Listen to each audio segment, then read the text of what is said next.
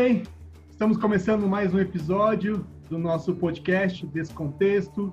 Hoje temos uma participação especial e já vou apresentar a, a, a participação especial feminina, porque é a primeira participação feminina nesse podcast. Não somos machistas, mas é que as pessoas que a gente convidou de mulher não aceitaram até hoje e a pessoa que está aqui é a primeira que aceitou. Não sei qual é o preconceito, mas enfim, vamos lá. Estou aqui com Diego Veneziani. Tudo bom, Diego? Meu querido advogado. Amigo. Tudo bem, Fabão? Tudo bem? Muito calor, muito Covid, mas tá fechado seguimos na luta. Tá tudo fechado. Todo final de semana é lockdown. Lockdown? Praia, tudo. Praia, tudo fechado. Final de semana só pode ir na casa da sogra. Só pra quem, só pra quem não sabe, né? Quem, quem tá agora caiu assim de paraquedas, você tá morando aonde, Diegão? Santa Catarina, meu amigo. Santa Catarina. No norte, no Vale do Itajaí. Beleza. Que já assim, é, são quatro pessoas que escutam o nosso podcast no mundo inteiro, obviamente. Sim, As esposas. É, Talvez, né? Talvez. E olhe lá. Fábio, Wesley, o Fábio e alguém que a gente não sabe quem é. Nem as pessoas desse podcast escutam um podcast. Então são quase todo mundo, entendeu? Que escutam. Mas... Ouvi a primeira temporada toda, a segunda eu não ouvi nenhum ainda. Estou esperando completar. Eu gosto que lança a, a temporada toda para eu poder ouvir eu não uma vez. De, eu não gosto de ouvir porque eu não gosto da minha voz, mas tudo bem. Pedro, tudo bom? Já que você tá falando demais, tá bem? Ixi, sempre com porção dobrada. Hoje do quê? Muito Putz, hoje, essa semana é de cansaço, viu? É. Tem uma moça desde que, que suga a gente para fazer semana de oração, sabe? Mentira, sugou não. Fez a semana todinha e não sugou ninguém, não. Mas eu tô cansado mesmo de jornada dupla, substituindo professor, uma outra professora que faltou na escola. Então tô muito cansado. Mas tô bem. Mas tá bem. Tá bem para fazer o podcast hoje. Maravilhoso. Ótimo. Claudinho, tudo certo, meu amigo? Opa, tudo certo, sim. É, tá, deu uma travadinha aqui no áudio. Mas estamos aqui, né? Recuperando a cirurgia, mas graças a Deus a gente, graças à pandemia aí, a gente pode fazer essa gravação aqui pela internet, né? Legal. Daqui a pouco nós tá, tá bom pra gente jogar um vôlei, né, cara? Em breve, Claudio, muito em breve. Claudinho, pra quem não sabe, ele fez cirurgia para afinar a cintura dele, né?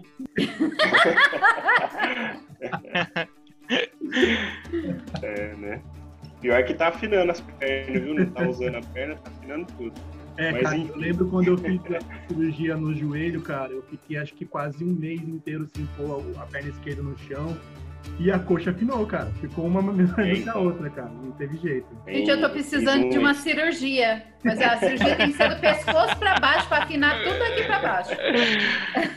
É, pois é. O meu já tem, fez um mês essa semana, quarta-feira. Aí eu já tem quase 3 centímetros de diferença de uma perna para outra. É, bem isso mesmo. Mas tudo pelo bem, que eu sei, que até onde eu sei, isso não recupera, né, cara?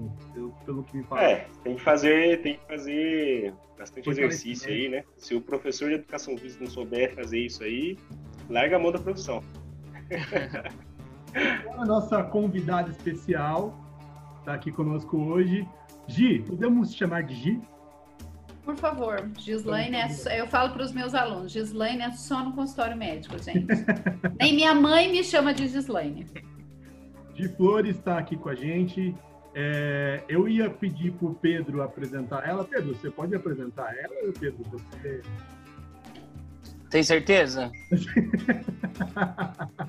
eu vou falar, vou falar muito pouco. A Gi, é, a melhor parte dela é o marido dela, que é o pastor Júlio Flores, do Biblecast. Ele é das antigas, fazia podcast antes de dessa coisa se popularizar no nosso meio. Ela é mãe de dois filhos, né? O João e o Lorenzo, professora de artes. Ela já foi também, como é que é? Obreira bíblica, né? Obreira bíblica.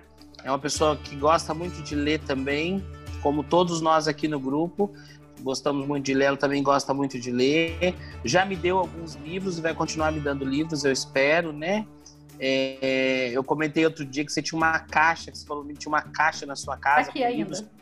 É, então, o Fábio ficou. Não, você já ganhou demais já. Os é, próximos agora é para mim. Nós Fábio pedimos livros para ele, ele falou assim: não. Simplesmente. Não.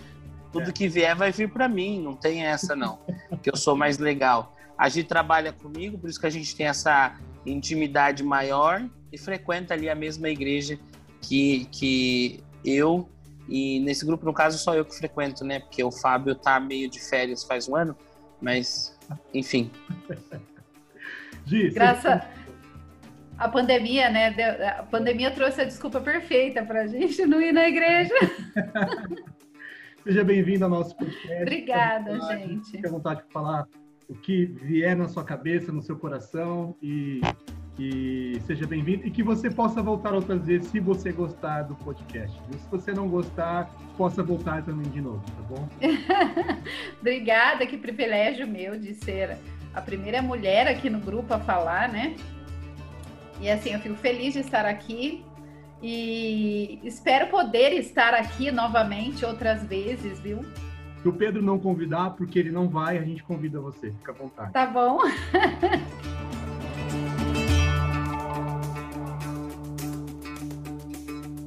Semana passada, no último episódio, a gente falou é, de um tema chamado Siga-me, né? A parte 1, que a gente comentou sobre Maria Madalena e Pedro, né? A gente falou um pouquinho da história ou do, do arco ali de Maria Madalena e Pedro na série e um pouquinho também do que está na Bíblia. E hoje nós vamos continuar com esse tópico Siga-me, parte 2, e vamos aprofundar um pouquinho mais em dois personagens que eu creio, tá? Eu não sei a opinião de vocês, mas sim, creio eu, que são dois personagens, talvez junto com Pedro ali, principais da série. Não sei, Nicodemos e Mateus. Eu acho que existem vários. Aliás, assim, não existe ponto baixo nessa série, em The Chosen. Não. Mas tem alguns pontos altíssimos que são incríveis. Um é aquele encontro do, de, de Pedro com, com Jesus ali depois do, do milagre dos peixes. E um outro que, para mim, é, é um ponto alto, assim, para mim é o ponto mais alto da série, é o, o diálogo de Jesus com Nicodemos. Para mim, aquele diálogo, é, a forma como foi feita, o diálogo que foi feito, a, a, maneira, as expressões. Eu já tinha comentado antes com, com vocês aqui que eu gosto muito de observar as expressões de quem está interpretando.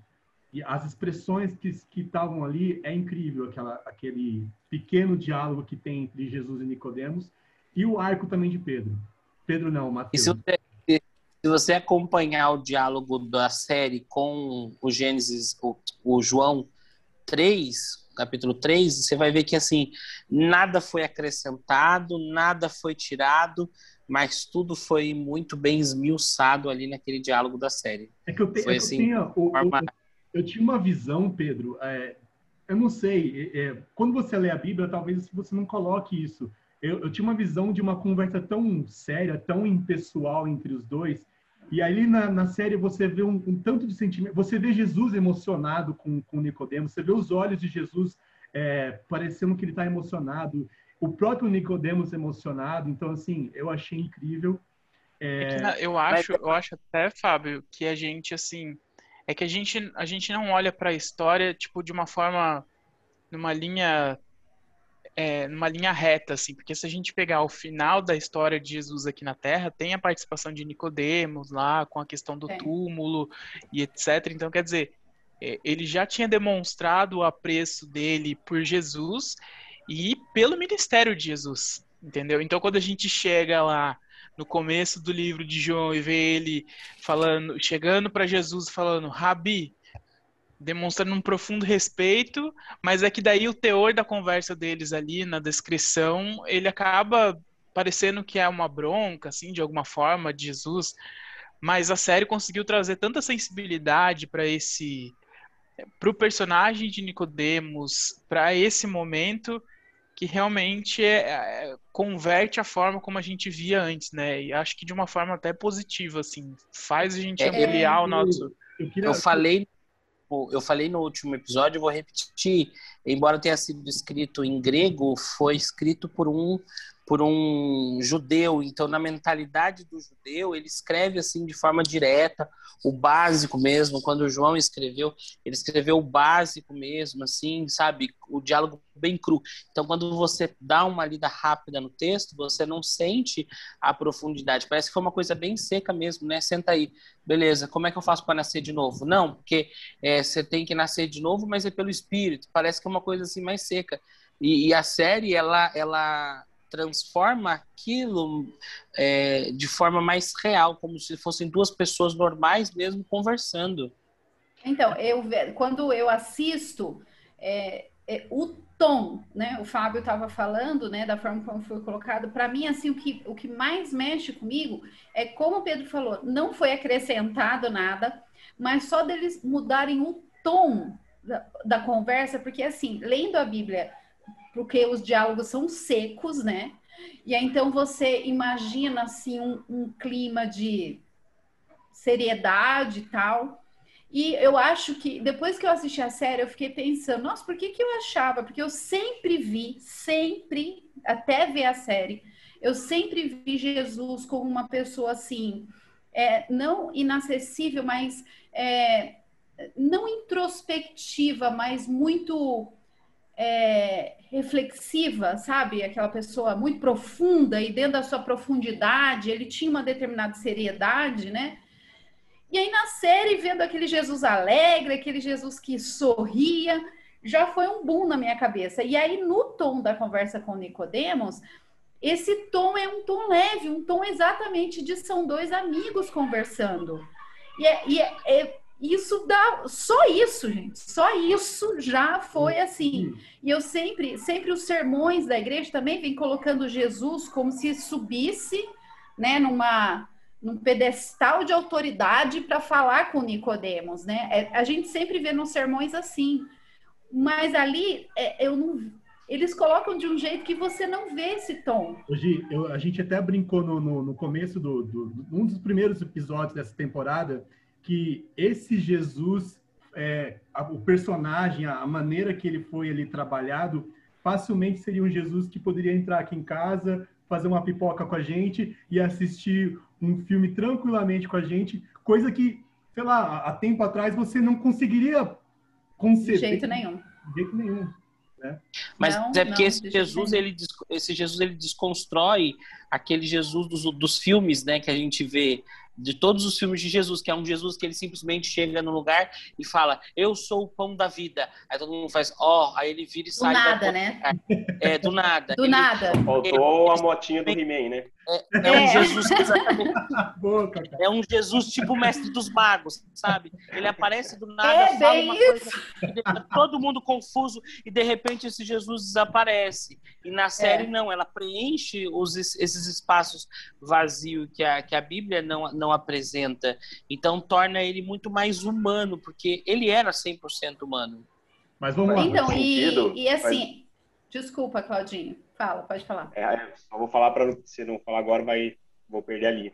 É, faz muito sentido essa interpretação de Jesus que eles colocam. Tenho estudado um pouquinho sobre a história assim, tal de Jesus e tal. E eu percebi uma coisa, que Jesus era muito irônico. E ele tinha um senso de humor enorme.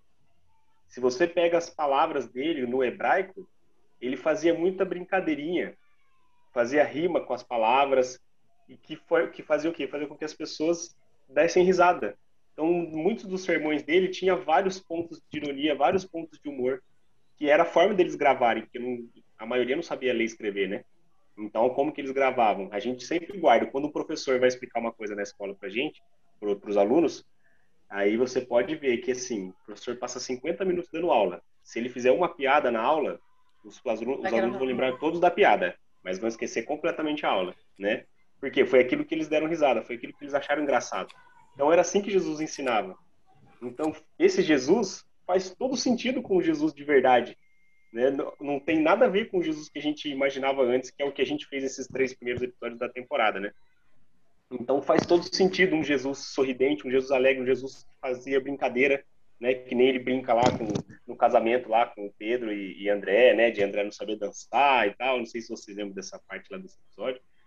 Então, assim, eu, eu consegui ver melhor o Jesus desse jeito depois da série. Eu achei isso muito legal, muito bacana.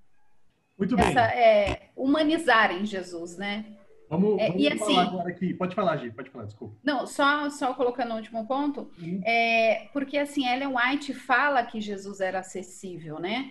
É, que ele veio na forma de o filho de um carpinteiro exatamente para ser essa pessoa acessível. Mas se você pensar na imagem que a gente tem de Jesus nos filmes, ele não é muito acessível. Porque ele sempre, ele, para mim, ele passa um tom tão sério que eu, eu teria medo de chegar perto dele, assim, tipo, não sou digna, que o cara é muito. Mas na série, não. Na série, ele é um cara tão.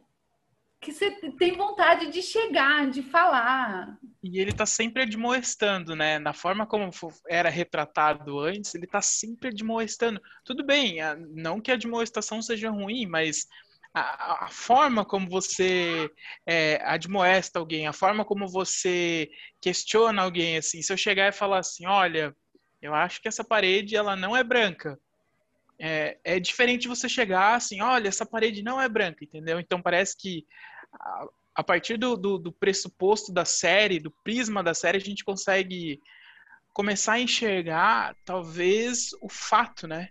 Que Jesus ele era um homem que ele veio para marcar o tempo, mas principalmente ele veio para mudar individualmente cada pessoa. No livro do Augusto Cury sobre a, a, a o, o, ele estudou psicologicamente Jesus, ele fala que Jesus ele veio para mudar o mundo de cada pessoa individualmente, né?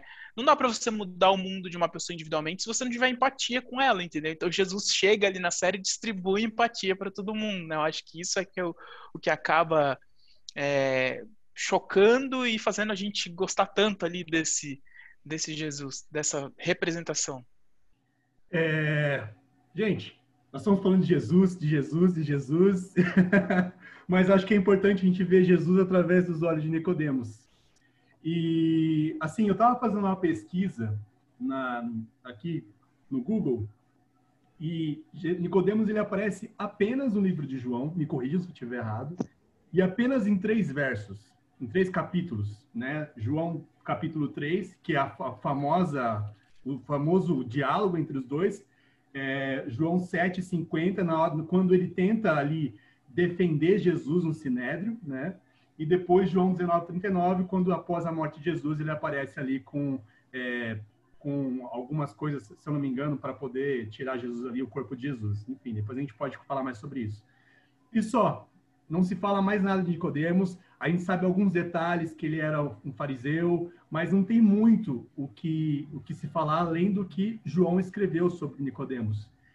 E a série ela retrata, pelo menos na minha visão, se vocês tiverem outra visão podem compartilhar, ela retrata um Nicodemos mais mais vulnerável, vamos dizer assim, mais ah, acessível a, ao que está acontecendo, um Nicodemos muito mais eu não sei, eu acho que a palavra que eu queria realmente falar é vulnerável. Um Nicodemos vulnerável. Vulnerável às coisas que estão acontecendo, vulnerável à chegada do Messias.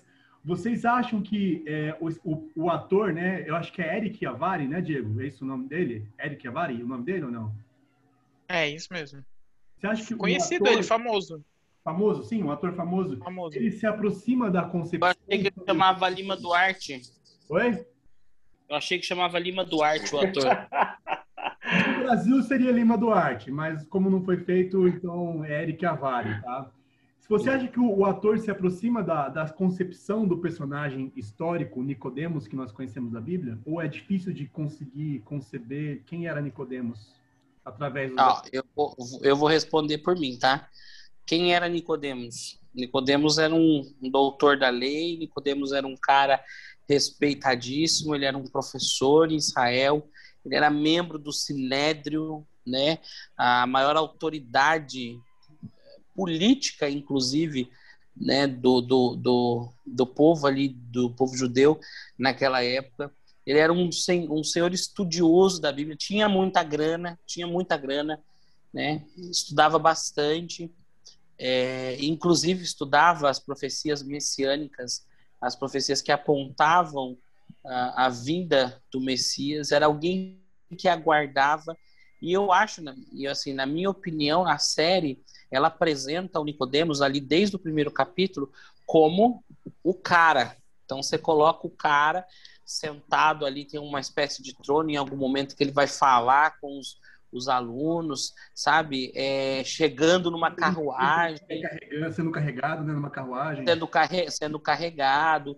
Alguém que quando chega na cidade, ó, oh, a gente tem um problemão que ninguém consegue resolver para você resolver, sabe? Mas, você Mas ao mesmo você tempo, ao mesmo ao... tempo ele, ele tem essa vulnerabilidade na série, a série mostra ao, ao mesmo tempo, ele tá sempre com uma expressão de assim, para mim, tá, gente, uma expressão de assim, tá faltando alguma coisa, tem alguma coisa errada, principalmente quando ele encontra com a, a Lilith, né, que é a Maria Madalena a primeira vez, e que ele sai dali e aquilo deixa ele contemplativo, pensativo, como assim eu não tive condições, né? Ele era um ele era um daquele grupo de pessoas que achava que as suas obras é, o colocavam, né? Inclusive no, no, no, livro Desejado de Todas as Nações, de Ellen White, ela fala alguém que, tipo assim, o que eu faço na minha vida me coloca ali muito próximo a Deus e como que eu não consegui invocá-lo para tirar,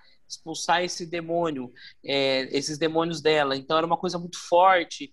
Então é, mostra um Nicodemos que, embora tivesse uma posição bem alta diante daquela sociedade, ele se sentia frágil naquele momento. Ele se sentia frágil. E quando ele percebe que ela estava curada, que ela estava bem, que ela estava sem os demônios todos, que ele viu que era forte. Aliás, a série fala uma coisa que é, mostra um, um detalhe ali que eu acho bastante interessante, embora a gente não encontre essas características todas na Bíblia é, sendo dissecadas como a série mostra, mas é ele fala, né? Eu acho que somente Deus poderia é, tirar aquele demônio dela. E agora eu tô aqui diante de você, você fez isso. Em ele foi palavras. pego pelas próprias palavras, porque quando ele foi é, curar lá a Maria, né? E aí ele não conseguiu, ele falou: Isso aqui só Deus pode fazer. É só Deus que pode realizar isso. E aí ele vê ela curada. Então, assim, ele foi pego pelas próprias palavras. Né, Sim. Né, nesse ponto aí. É, foi uma Mas, sacada bem legal da série, isso daí. Foi. Eu acho assim também que é, nós temos essa visão dos fariseus ao longo da Bíblia, porque assim eles são colocados como os senhores, donos da verdade, né?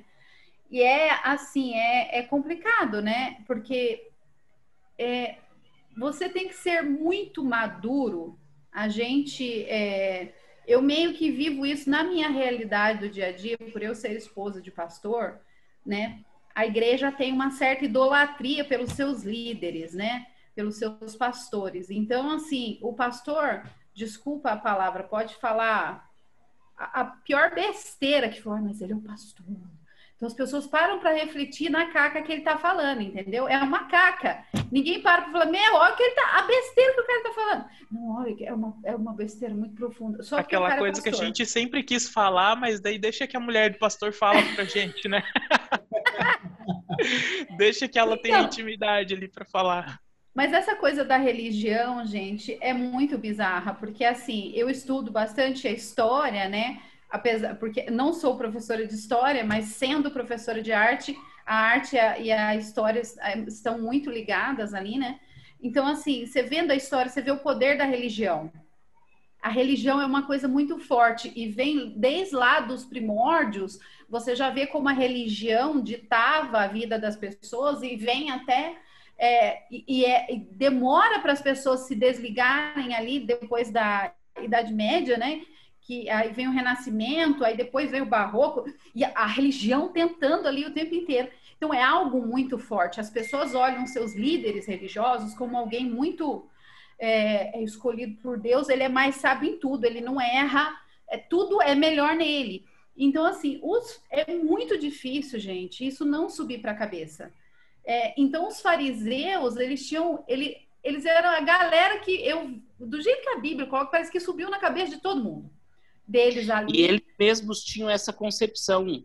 Eles mesmos tinham essa concepção. Eu sou um fariseu, eu sou, eu sou alguém que é, pratica boas obras, eu dou esmola, eu sou estudioso da palavra.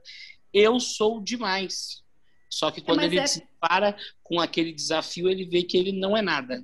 Entendeu? É porque a, o, os judeus, né, eles tinham saído daquela.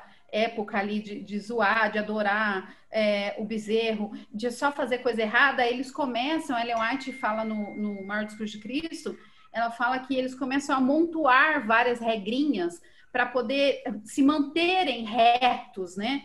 E aí são tantas regrinhas, e aí chega num ponto que a, a, a guarda deles da lei não tinha ligação com o criador da lei, tinha virado é o que é um perigo a religião virar algo em si, né? E para os fariseus ali, a religião tinha virado algo em si.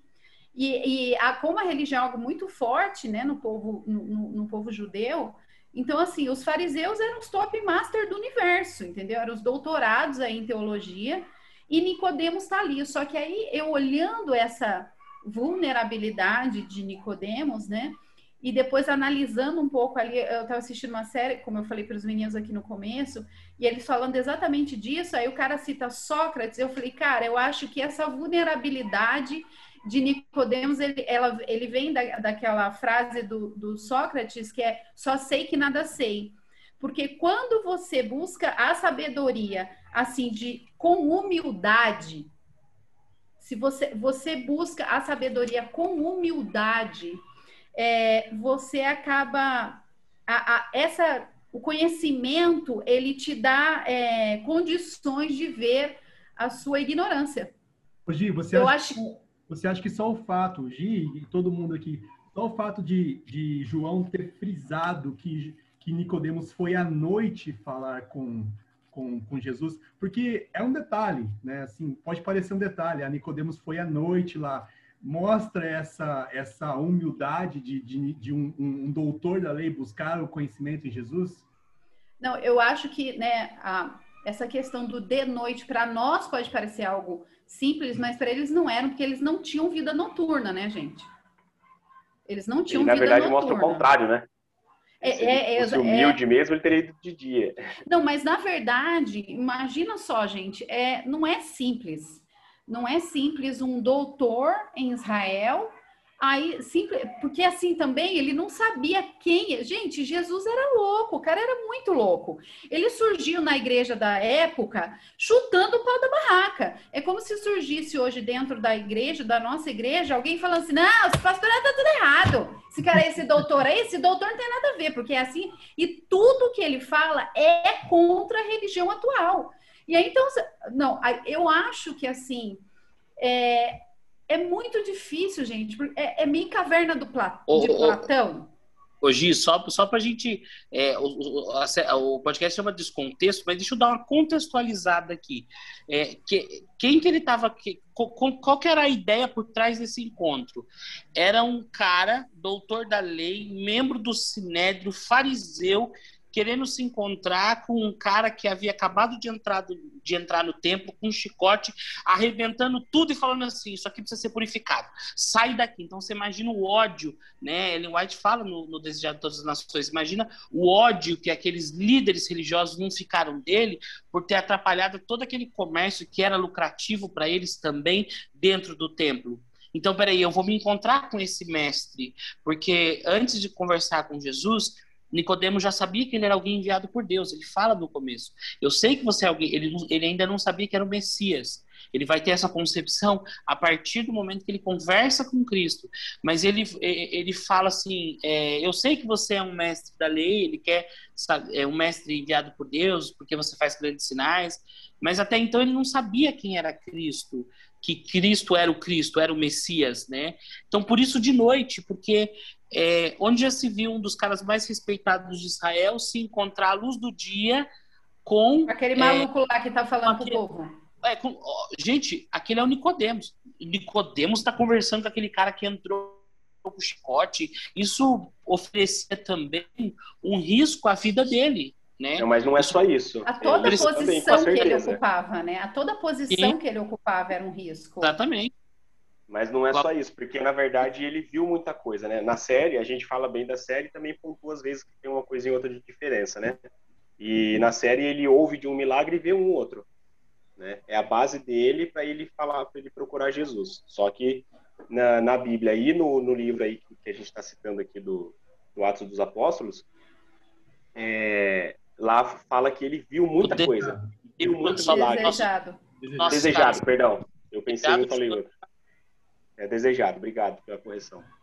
É, ele viu muita coisa. Ele viu muitos milagres e, inclusive, viu o que o Pedro citou agora da questão do templo e tal, ele quebrando tudo e tal. Então, e ele e fala que ele procurou de novo o livro de Isaías, ele voltou a estudar e cada vez que ele olhava os textos, ele tinha mais certeza de que aquele homem era realmente o Messias. E foi por isso que ele falou: eu preciso falar com ele. Eu preciso ver se isso é verdade mesmo, porque eu estou sentindo no meu coração um negócio estranho. E ele já tinha toda a questão do contexto que o Pedro estava falando. Os próprios fariseus, não todos, mas uma pequena classe que Nicodemos fazia parte, sabiam que eles estavam errados, porque toda vez que o povo judeu estava sob domínio de um povo pagão, é porque eles estavam em erro. Então eles sabiam que eles estavam fazendo coisas erradas e que eles seriam é, repreendidos. E aí eles lembravam de quando os profetas iam repreender o povo, o que, que o povo fazia? O povo ia lá contra eles, matavam eles e tal. Então tinha alguns fariseus, pouquíssimos, inclusive Nicodemos faz parte, que viam isso e, e, por isso que eles não fizeram nada contra Jesus, por causa dessa lembrança, né? Então tem um lado também de que Nicodemos ele tinha uma certa certeza entre aspas, ele, ele sentia aquilo, ele só precisava confirmar. Ele tinha, estava com medo também, com certeza, mas eu acredito que tem essa questão do, da posição. O, o personagem, que foi a primeira pergunta do Fábio, o personagem, o, o ator que faz o personagem, é um ator bem legal. Eu gosto desse ator. E ele tem um ar de, de humildade, esse ator. Ele tem um ar mais tranquilo. Eu não vejo Nicodemos desse jeito. Eu vejo Nicodemos um cara mais pomposo. Mas não igual aos outros fariseus, mas eu vejo um cara que tinha uma posição. Um cara que chega, gente, eu, dá licença que eu estou chegando. Eu sinto que ele era assim, porque ele era um fariseu, os fariseus faziam isso. Então eu sinto que ele tinha o quê? Medo de perder a posição. Pô, eu vou chegar lá no meio da galera e os caras falar: o que você tava fazendo com o mestre, com aquele cara lá? Tá louco? e ele ia perder todo o prestígio dele com as pessoas e principalmente com os fariseus. Então, é, eu tenho medo sim, mas tem essa questão. E isso traz para o nosso lado. Porque, para mim, ele é o personagem mais importante da série porque o Nicodemos representa a gente. Ele, ele, ele não é, eu acho que assim, não é só o personagem mais importante, mas também não só na série, mas eu acho que o diálogo de Nicodemos com Jesus é um dos mais importantes da série. É um dos, é. Porque Jesus, Exatamente, é um dos pontos ele, altos. O diálogo ali, ele conta assim, basicamente tudo o que tem que ser para chegar no reino, né, para Nicodemos. Exatamente. O único então, texto... Ele já chega chegando com Jesus, né? Ele já chega assim meio que desmerecendo, assim, né? Jesus. Pode falar, Gina. Eu acho que é, é, um, é, como o Fábio falou aí, uma das conversas mais importantes da Bíblia, porque é, o texto, se, a pessoa que não é cristã, né, a pessoa que não conhece a Bíblia, que não estuda, se, se, ela sabe um texto, um, umzinho, ela só vai saber umzinho, vai ser João 3,16. Porque, na verdade, Exatamente. o 3,16 ele, é, ele é o resumo de tudo, né? E ele João é o resumo. 3,16, ele não falou para a multidão, ele não falou para os discípulos, ele falou para Nicodemos apenas, né?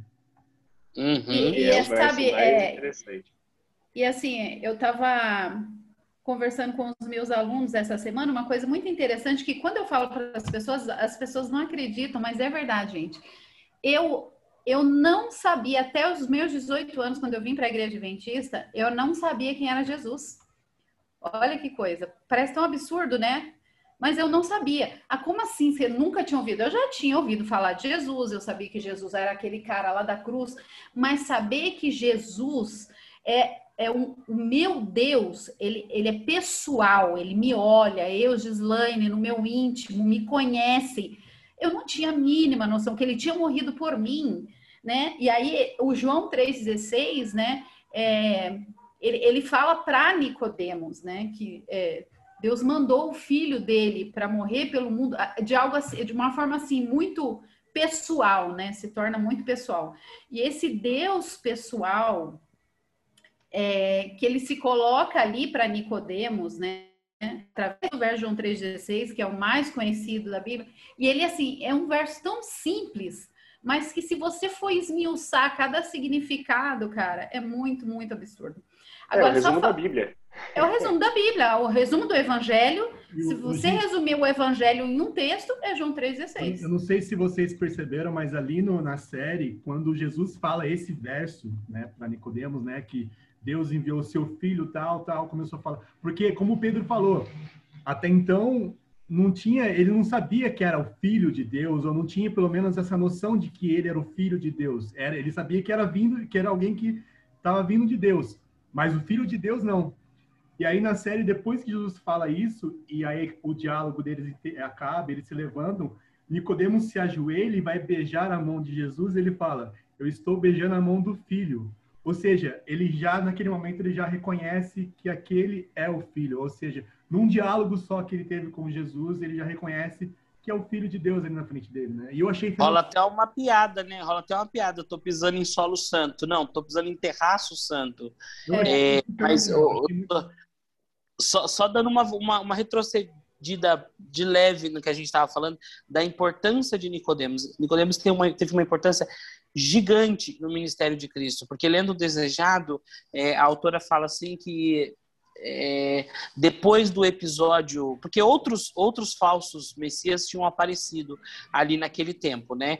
Então, estudando ali o, o espírito de profecia, eu vi que ela fala que é, o, o sinédrio ele estava meio que dividido ali entre dois grupos, o grupo que achava que deveria já de cara é, cortar o mal pela raiz, né? Acabar com, com esse tal desse nazareno que surgiu ali que fez aquela bagunça, bagunça não, né, que, que desbagunçou, né, a, a bagunça que tinha no templo, ou, ou, então tinha um outro grupo, que era um grupo onde Podemos fazia parte, que era o grupo mais moderado, que dizia assim, não deixa, vamos ver o que vai acontecer. Ele tem operado grandes milagres, ele tem feito grandes coisas, ele pode vir de Deus. É, e o medo desse grupo que que defendia o deixa Jesus, deixa acontecer, né? Até Gamaliel fazia parte desse grupo com aquela frase dele: se não for um movimento de Deus, vai vai acabar, isso vai acabar sozinho, como os outros já acabaram. Esse grupo, o medo desse grupo era um medo sincero de se repetir com eles o que havia acontecido no passado, quando Deus mandava um profeta, o povo rejeitava. Deus mandava um profeta, os líderes rejeitavam. Aí Deus mandava profecia, vocês vão para o cativeiro, vocês vão para o cativeiro, vocês vão para a terra estranha, vocês vão para a terra estranha. E acabou acontecendo isso. Então Jesus para ele poderia ser quem? Poderia ser mesmo esse Messias, poderia ser mesmo alguém enviado por Deus e a gente rejeitá-lo e nós o rejeitando, nós vamos acabar acontecendo o que aconteceu no passado. A gente vai para o cativeiro de novo. Então, Nicodemos ele está, é, embora ele só tenha aparecido três vezes, aí, como o Fábio citou na Bíblia, mas ele está trabalhando nos bastidores, porque é ele quem está segurando as pontas no Sinédrio. Talvez sem Nicodemos no ministério de Cristo ali por trás, não teria durado três anos. Então ele estava ali sempre convencendo, não, vamos deixar, vamos segurar um pouco, vamos esperar. Depois você vê ele ah, no ministério quando Jesus morre, quando acaba, Jesus vai para o céu, que os discípulos todos se despertam, se despertam, não, se, se espalham, né? Quem é que sustentou financeiramente a igreja naquele tempo? Foi Nicodemos com suas posses, com seus bens. Foi ele que sustentou a igreja no começo ali. Agora, é, gente, pode falar, gente, pode falar. É, mas, gente, assim, às vezes nós temos o hábito de. É, eu, às vezes não, sempre, né? A gente sempre tem o hábito de olhar os outros, olhar a história, olhar as histórias é, do nosso ponto de vista, né? Porque é o ponto de vista que a gente tem, é o nosso ponto de vista. Mas, gente, pega aí, se coloca no lugar, porque assim, os fariseus, embora a Bíblia sempre coloque para nós essa visão negativa dos dos, dos fariseus, né? Os fariseus, eles eram os caras da época, os teólogos, professores de teologia, os mestres, né? Em Israel. E, assim, gente, olha, olha tudo pela, pela ótica deles. É, é muito louco, gente, se acreditar em Jesus. É, é, eu não sei se tinha, se era muito sábio ou uma pessoa que tinha um parafuso a menos que em Jesus. Porque, assim, ó, é, tem aquela história, eu estava até falando, né, da caverna do Platão, de Platão, né, que ele coloca a caverna de Platão, o filme A Vila, É... Qual outra série? O de Truman. O show de, o show Truman, de Truman, também se encaixa. É, é, ou seja, as pessoas elas estão. Ah, é, Matrix, né? Matrix, não posso esquecer de Matrix. A gente fala muito disso, de Matrix, né? Então, as, as, imagina, eles viviam naquela, como eu falei no início, naquela a bolha. Então, assim, a, toda a verdade, eles viviam a religião assim no, no mínimo detalhe da vida deles, eles viviam a religião. E aí surge um cara que é ninguém, porque quem era Jesus? Jesus era ninguém. Ele era o filho de um carpinteiro de uma cidade qualquer. Né? E aí Pode vira alguma coisa Jesus... boa de Nazaré? Exatamente. Então, assim, veio o cara lá de Bananal. Que, quem que ele é? Ele não é nada. Ele estudou o quê? Não, ele não estudou nada. Ele, ele é filho de quem? Não, ele não é filho de ninguém. Então, o que, que ele está falando? Aí ele surge falando. E aí, Nicodemos, no começo da conversa dele, ele coloca exatamente isso. Ele fala assim, porque muitos já surgiram com boa retórica. Quantas igrejas aí que a gente conhece, que quem são seus, os seus donos? São pessoas com boas retóricas. Boas retóricas levam as pessoas muito longe, porque o povo não quer saber a verdade, o povo quer alguém que tenha boa retórica. E era isso que Jesus tinha, era só isso que Jesus tinha uma boa retórica. Aí vem um cara, doutor em Israel, e, e fala assim, aí é, e ele vem na série, né, na, no encontro dele ali com Jesus, ele vem colocando isso.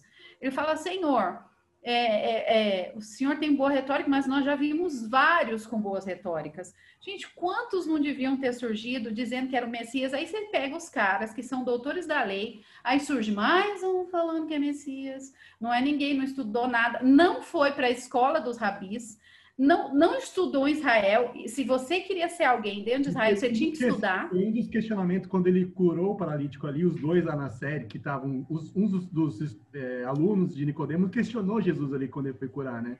Quem, quem é, da onde que você veio? Que escola que você veio, né? Você não veio de nenhum lugar, né?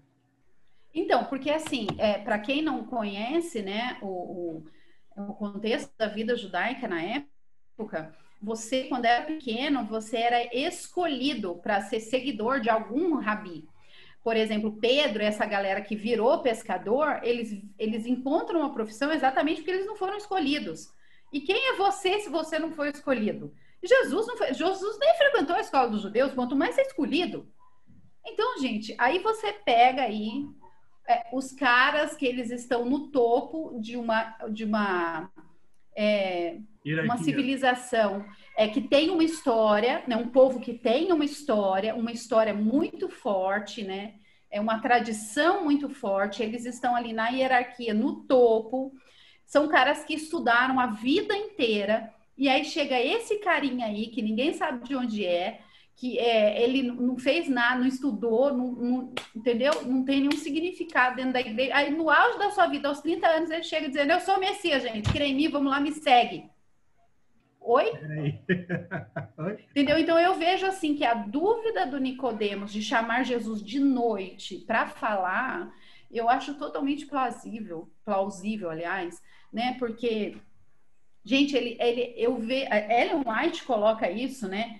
Que é, tinha esse grupo aí que acreditava em Jesus, Nicodemos estava no grupo deles.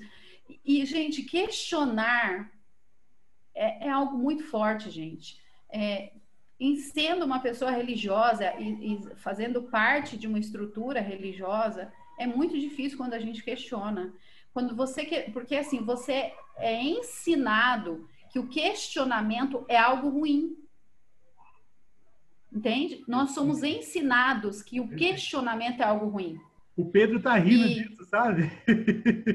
É, dona Gisele, cuidado com as suas palavras, hein? Cuidado. Por que, Pedro? Olha lá, hein? A gente já teve uma conversa sobre isso aí, hein? Por favor, Pedro, essa conversa foi no momento não, íntimo, ok? Não teve, não teve, não teve, verdade, não teve. Ok. Mas é verdade, você, você, até hoje você questionar a autoridade que a igreja tem é, é, meio que como se você tivesse o quê? Questionando Deus. Mas Sabe aquela coisa do, do direito lugar, de... eu acho, né? você questionar o seu professor na escola, você questionar o seu pai de alguma coisa. Seu, o seu chefe. É. E assim, eu, eu acho legal no diálogo de Jesus com Nicodemos, porque Jesus já vai quebrando um pouco essa coisa de fariseu que Nicodemos ainda tem, porque ele começa falando assim: você é mestre em Israel. Depois ele fala assim: ó, eu falei das coisas de terreno, terreno e vocês não entenderam. Como é que vocês vão entender agora as coisas que eu vou falar que são do, do, do, do reino espiritual? Né? É, Como é que vocês vão entender? De Deus. É, aí, aí ele vem falar do vento, ele vem falar do vento. Você está sentindo o vento? Você vê o vento, você pega o vento? não Pedro, vê, mas você, sente. Você falou, tipo, tá? Você falou de um jeito como se Jesus fosse um cara muito louco, né? Tá, tá falando é. do... agora, como você fala do vento? É, então, mas, mas eu imagino que tenha sido exatamente isso. Você está sentindo o vento? Como é que você sabe que o vento existe? Não, porque eu estou sentindo o vento. Então, as coisas do reino, as coisas do espírito, elas são assim. Você não vê, mas você sente. Você sente. Aí vem aquela, aquela que foi o, foi Ellen White fala que foi o, o arremate ali para para ele, para Nicodemos ter certeza ali de que Jesus era o Messias. Ele lança a história da serpente no deserto, né? Quando que ele fala assim, é, ele começa a perguntar, na série ele começa a perguntar, né, pro, pro, pro Nicodemos, é, o que, que rolou lá no série, Desculpa interromper, a série sabiamente colocou essa cena no começo da, do, do episódio, né? Sim, sabiamente. porque faz todo sentido, né? Faz todo sentido. Então Jesus, ali na série ele pergunta assim, o que aconteceu lá no deserto? Ah, as pessoas se revoltaram contra Deus e contra Moisés, e Deus mandou a serpente e o povo começou a morrer. Tá, mas e aí? Ah, daí Deus mandou Moisés colocar, eh, levantar uma serpente e todo mundo que olhasse para a serpente era curado. Aí Jesus ele está mostrando o que para Nicodemos? Cara, eu sou essa serpente que vai ser levantada, mas vou ser levantada numa cruz e todo mundo que olhar para mim vai receber a cura. Não, mas cura do quê? Que doença? Ué, a doença do pecado. Ah, então é de pecado que você está falando? É de pecado que eu estou falando. É de coisa espiritual. E uma coisa que eu achei interessante, eu não sei quantos vocês tiveram a oportunidade de rever esse episódio novamente. Rever novamente é redundante, mas tudo bem. É, é, no começo ali tem um diálogo de Moisés com Josué e Josué fala para Moisés: Mas você vai colocar esse símbolo pagão para curar as pessoas? E no mesmo sentido, a cruz também era um símbolo pagão, né? Era um, um um, um, artifício de morte, mas era um símbolo pagão, queira ou não queira, e foi e se tornou um símbolo de salvação, assim como se tornou um símbolo de salvação o que Moisés levantou lá. Gente, é, a gente está falando de Nicodemos aqui e a gente está colocando Mateus é, de escanteio, coitado do Mateus. O Mateus ficou bem no escanteio aqui e a gente precisa falar. Tem aqui o pessoal, os quatro, as quatro pessoas que escutam o podcast de, todas as vezes, assim, nossos quatro fiéis ouvintes, desculpa, é, a gente tem uns tópicos aqui, o Diego que criou sabiamente os tópicos, mas eu quero pegar esse tópico que, que seria o próximo agora e deixar para o final. E eu queria falar um pouquinho de Mateus, e hoje nós vamos entender um pouquinho mais, então fica um pouquinho mais aí, gente. Eu não sei se algum de vocês tem compromisso aí, mas a gente vai continuar falando um pouquinho mais. Eu achei o arco de Mateus também bem interessante. Aliás, a visão de Mateus, né? O Mateus que aparece ali, eu nunca imaginei. E uma coisa também que eu estava percebendo ali, que eu nunca parei de pensar assim. Primeiro, eu queria que vocês falassem o que era ou quem era um cobrador de imposto naquela época, tá? E, e aquela aquela questão, né? Tipo, o, o diálogo que ele teve com a mãe dele, né? De ele ser rejeitado pela própria família, pelo próprio pai. Eu nunca tinha parado de pensar nisso né? Poxa, Mateus devia ser rejeitado por todo mundo. Mas eu queria que vocês pudessem falar um pouquinho mais assim, quem era Mateus e por que ele era rejeitado, que função que era essa? A Gi tá levantando a mão desesperada ali, vai lá, Gi. Gente, eu vou colocar uma coisa, não sei se vocês pensaram nisso, não sei nem se eu posso falar isso, se é politicamente correto falar, mas, gente, a série coloca Mateus autista. Ah, com certeza. Com certeza. É indubitável essa questão. Ele tem síndrome de Asperger, não tem? Ele tem, uhum. gente, não é possível. Até mesmo tem um momento ali que o que o, o é, ali já há pouco tempo, pouco antes de Jesus passar ali para chamá-lo, no dia anterior, é, o cara, quando eles estão lá, é, não, mentira, no episódio anterior, quando Jesus está lá conversando e vai juntando aquela multidão lá na, na vila lá, e aí vem o cara fala, vamos lá pro, pro, pro guarda lá que, a, que, que faz a, a o guarda-costas lá romano do, do Mateus, né? E aí ele coloca assim: Vamos, eu tenho que ir. Mateus, fecha aí que eu tenho que ir. Aí ele fala, mas não deu a hora ainda. Tipo, cara, eu mandei você fechar. Não, é um questionamento estúpido que ele faz, é, é estúpido no sentido de, sentir, de ser infantil. Né? Ele, ele faz uns questionamentos infantis que, se você contextualizar com maturidade, ele não deveria estar fazendo. E assim, eu, eu vi muito, muito assim, dessa forma. É, como ele sendo. Porque o, o autista, o, o, que tem a síndrome de Asperger, ele não consegue, né, ver as ironias da coisa. Então eu vejo que Mateus ele tem que ser tudo literal para ele, né? Eu falei, cara, esse, esse cara tem síndrome de Asperger, não é possível. Eu não sei se é Asperger, Asperger. Eu vi, tem um, tem um, não sei se quem já teve a oportunidade, acho que o Diego já viu, tem um debate entre o diretor da série, mais um padre, um, um, um me lembra, Diego, é um padre, um, um pastor. É um padre, um, um pastor e um rabino. Eles fazem, eles fazem um debate ali sobre cada episódio.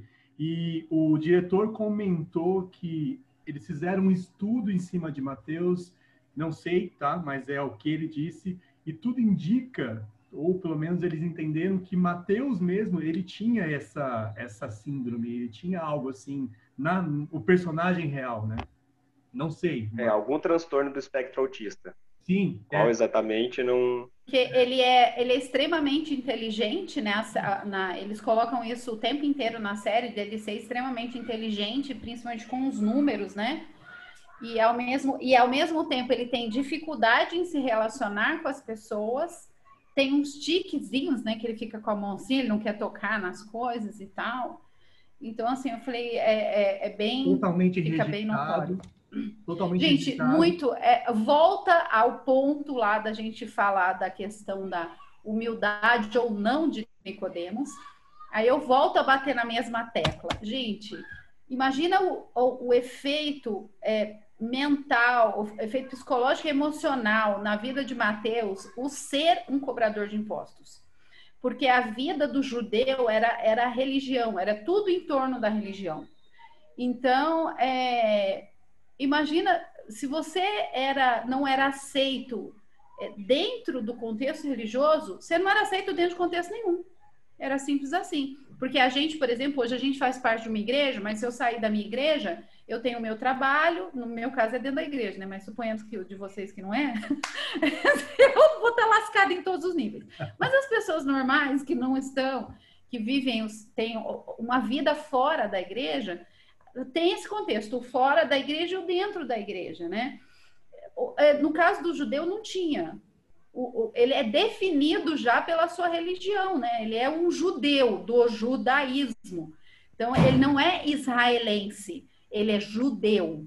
Então, já Quando é... não se tinha a separação do Estado com a, com a igreja, né? Isso, Quando o Estado caso, não era laico. É, no caso deles, nada laico, né? Então, é, dessa época, a religião era tudo. Então, se você era rejeitado dentro da igreja, não te sobrava nada. Então, o que, que Mateus tinha? Era só dinheiro mesmo, dinheiro pelo dinheiro. E você vê que a hora que, no episódio anterior da, do, do episódio dele, que é o 8, é o 7, né? É, ele vai ver Jesus lá, junto com a multidão, todo mundo fica chutando ele, né? E ele está acostumado a ser chutado pelas pessoas e todo mundo olhar. Gente, deve ser eu, eu achei, emocionalmente eu achei interessante o, o, episódio do paralítico, que ele tá lá no telhado com as duas crianças, né? Não sei se vocês lembram. Sim. E aí tudo aquela cena acontece, Jesus vai embora, toda aquela bagunça, os, os romanos, os soldados querendo ir atrás de Jesus. E aí ele desce a escada e as duas crianças perguntam para ele: "Tá tudo bem com você? Você tá perdido?" E ele fala assim: "Sim, eu tô perdido". Tipo assim, eu realmente agora percebi que estou perdido. Eu me tô, tô querendo me encontrar e estou perdido. Achei essa parte também de Mateus fenomenal. Eu, eu acho pra... pegando. Fala, Pode Pedro, falar? que você tá. Não, só para só para contextualizar essa ideia do cobrador de impostos, né? É, o, o, ele lembra do Zaqueu, que era um publicano? O que, que o Império Romano fazia? Quando o Império Romano ia conquistando, quando o Império Romano ia conquistando outros povos, eles pegavam alguém do próprio povo para ele poder é, colocar como cobrador de impostos daquela região. Então, geralmente, essa pessoa ela era odiada pelos seus, ela era odiada pelo, pelo seu próprio povo, porque ele tinha que cobrar os impostos. Muitos roubavam, fica imaginando que na época você não tinha uma, um computador, uma receita federal que você declarava lá, você pegava lá seu informe de rendimentos, coloca o valor, ele já sai o imposto. Então, se o cobrador de impostos falava assim, você tem que dar tanto esse mês, você tinha que dar o que ele falava. Afinal de contas, se você não desse, você tinha um romano ali do lado que poderia ceifar a sua vida naquele instante.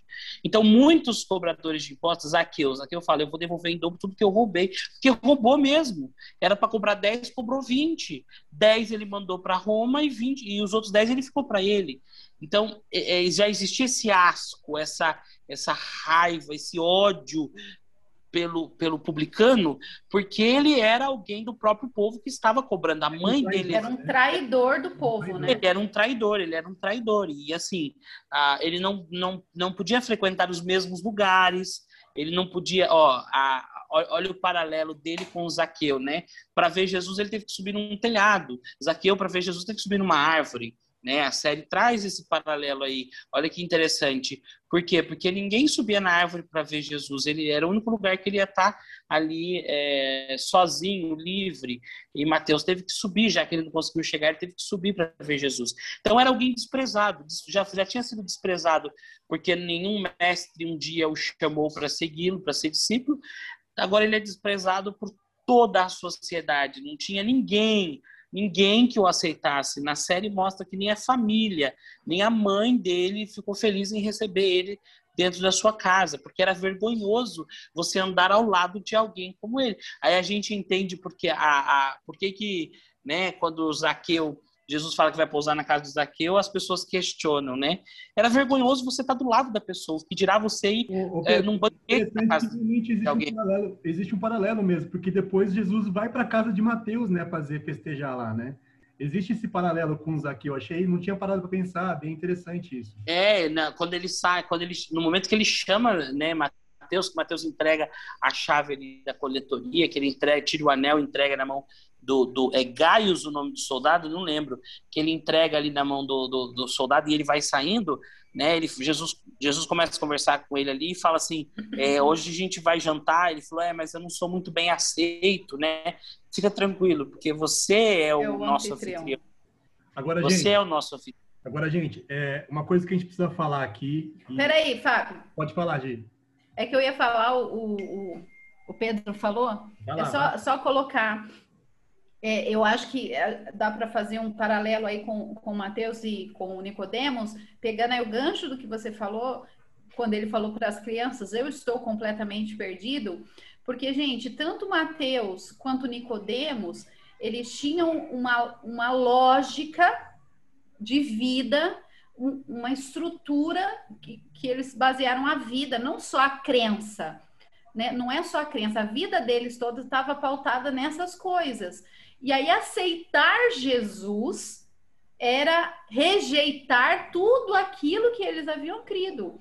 Imagina a vulnerabilidade que isso traz, né? É, é, é uma é algo assim. É difícil eh, se você se colocar no lugar deles.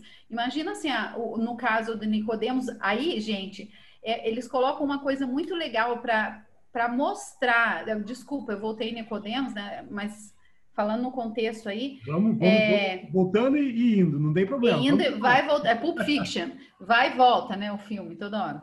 Então, assim, é, no, no, o Nicodemos, eles põem a esposa dele, é, colocando em cima dele, a gente sente o peso da tradição na vida dele, que é a esposa que vai falando. Mas olha, você é líder em Israel, a gente tem uma vida, a gente tem os filhos, estão esperando para você apresentar o nosso netinho, tem isso. Aí você vai sentindo, parece que vai colocando, cada coisa que ela vai falando, vai pondo um, um fardinho em cima dele ali, né, o tempo inteiro. Essa tradição toda, eles tinham que rejeitar. Gente, para crer em Jesus, tanto o Mateus quanto o Nicodemos, apesar de que Mateus ele está, se você diga-se de passagem, numa posição um, um pouco mais confortável, porque o Mateus, ele pelo menos aceitando Jesus, ele está indo para um grupo. Porque Mateus não tinha grupo, entendeu? Mateus não tinha grupo. Com Jesus, pelo menos, ele teria um grupo. Agora, Nicodemos tinha um grupo. E era um grupo de status. E aí, só que ambos teriam que dizer tudo, não. Gente, eles tinham que falar assim, ó.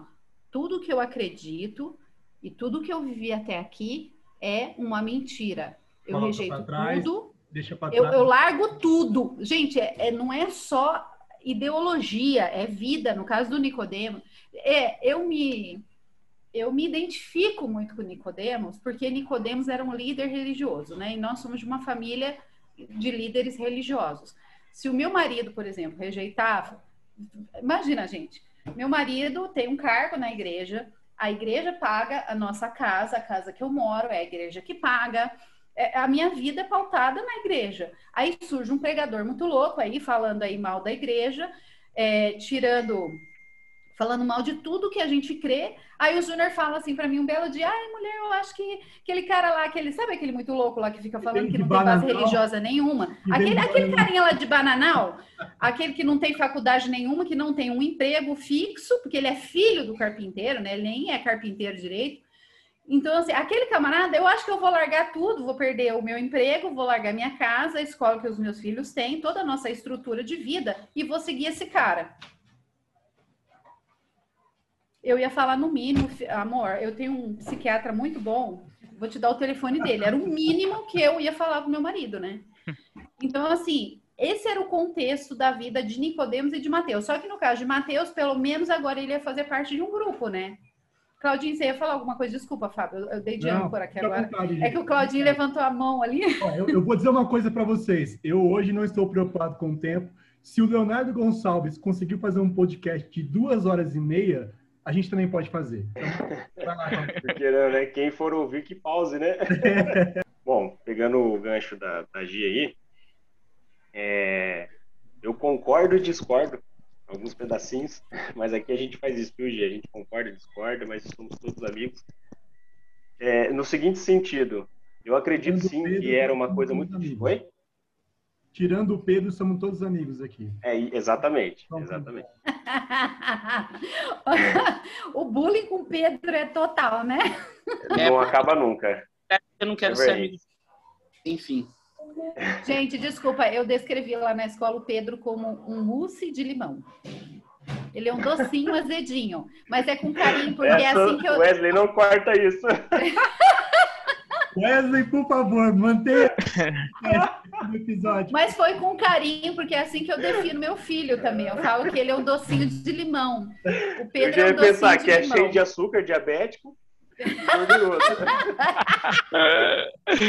muito doce. É, é. Não, ele, ele é muito bom, mas tem esse tonzinho cítrico, sabe? essa coisinha cítrica. Ele tá morrendo assim. de vergonha agora. Vou começar tu, de novo minha tu parte. se sente compelido a fazer uma caretinha assim, né, para tragar ele. Vamos tentar nos mantermos no nosso assunto, vai lá. Cadê Nicodemos? Partimos de Nicodemos para mousse de limão, gente. Esse é o desafio. Nicodemos não comeu mousse de limão. Vai lá, Cacá. Não, pera aí, que agora eu vou começar de novo. onde eu parei.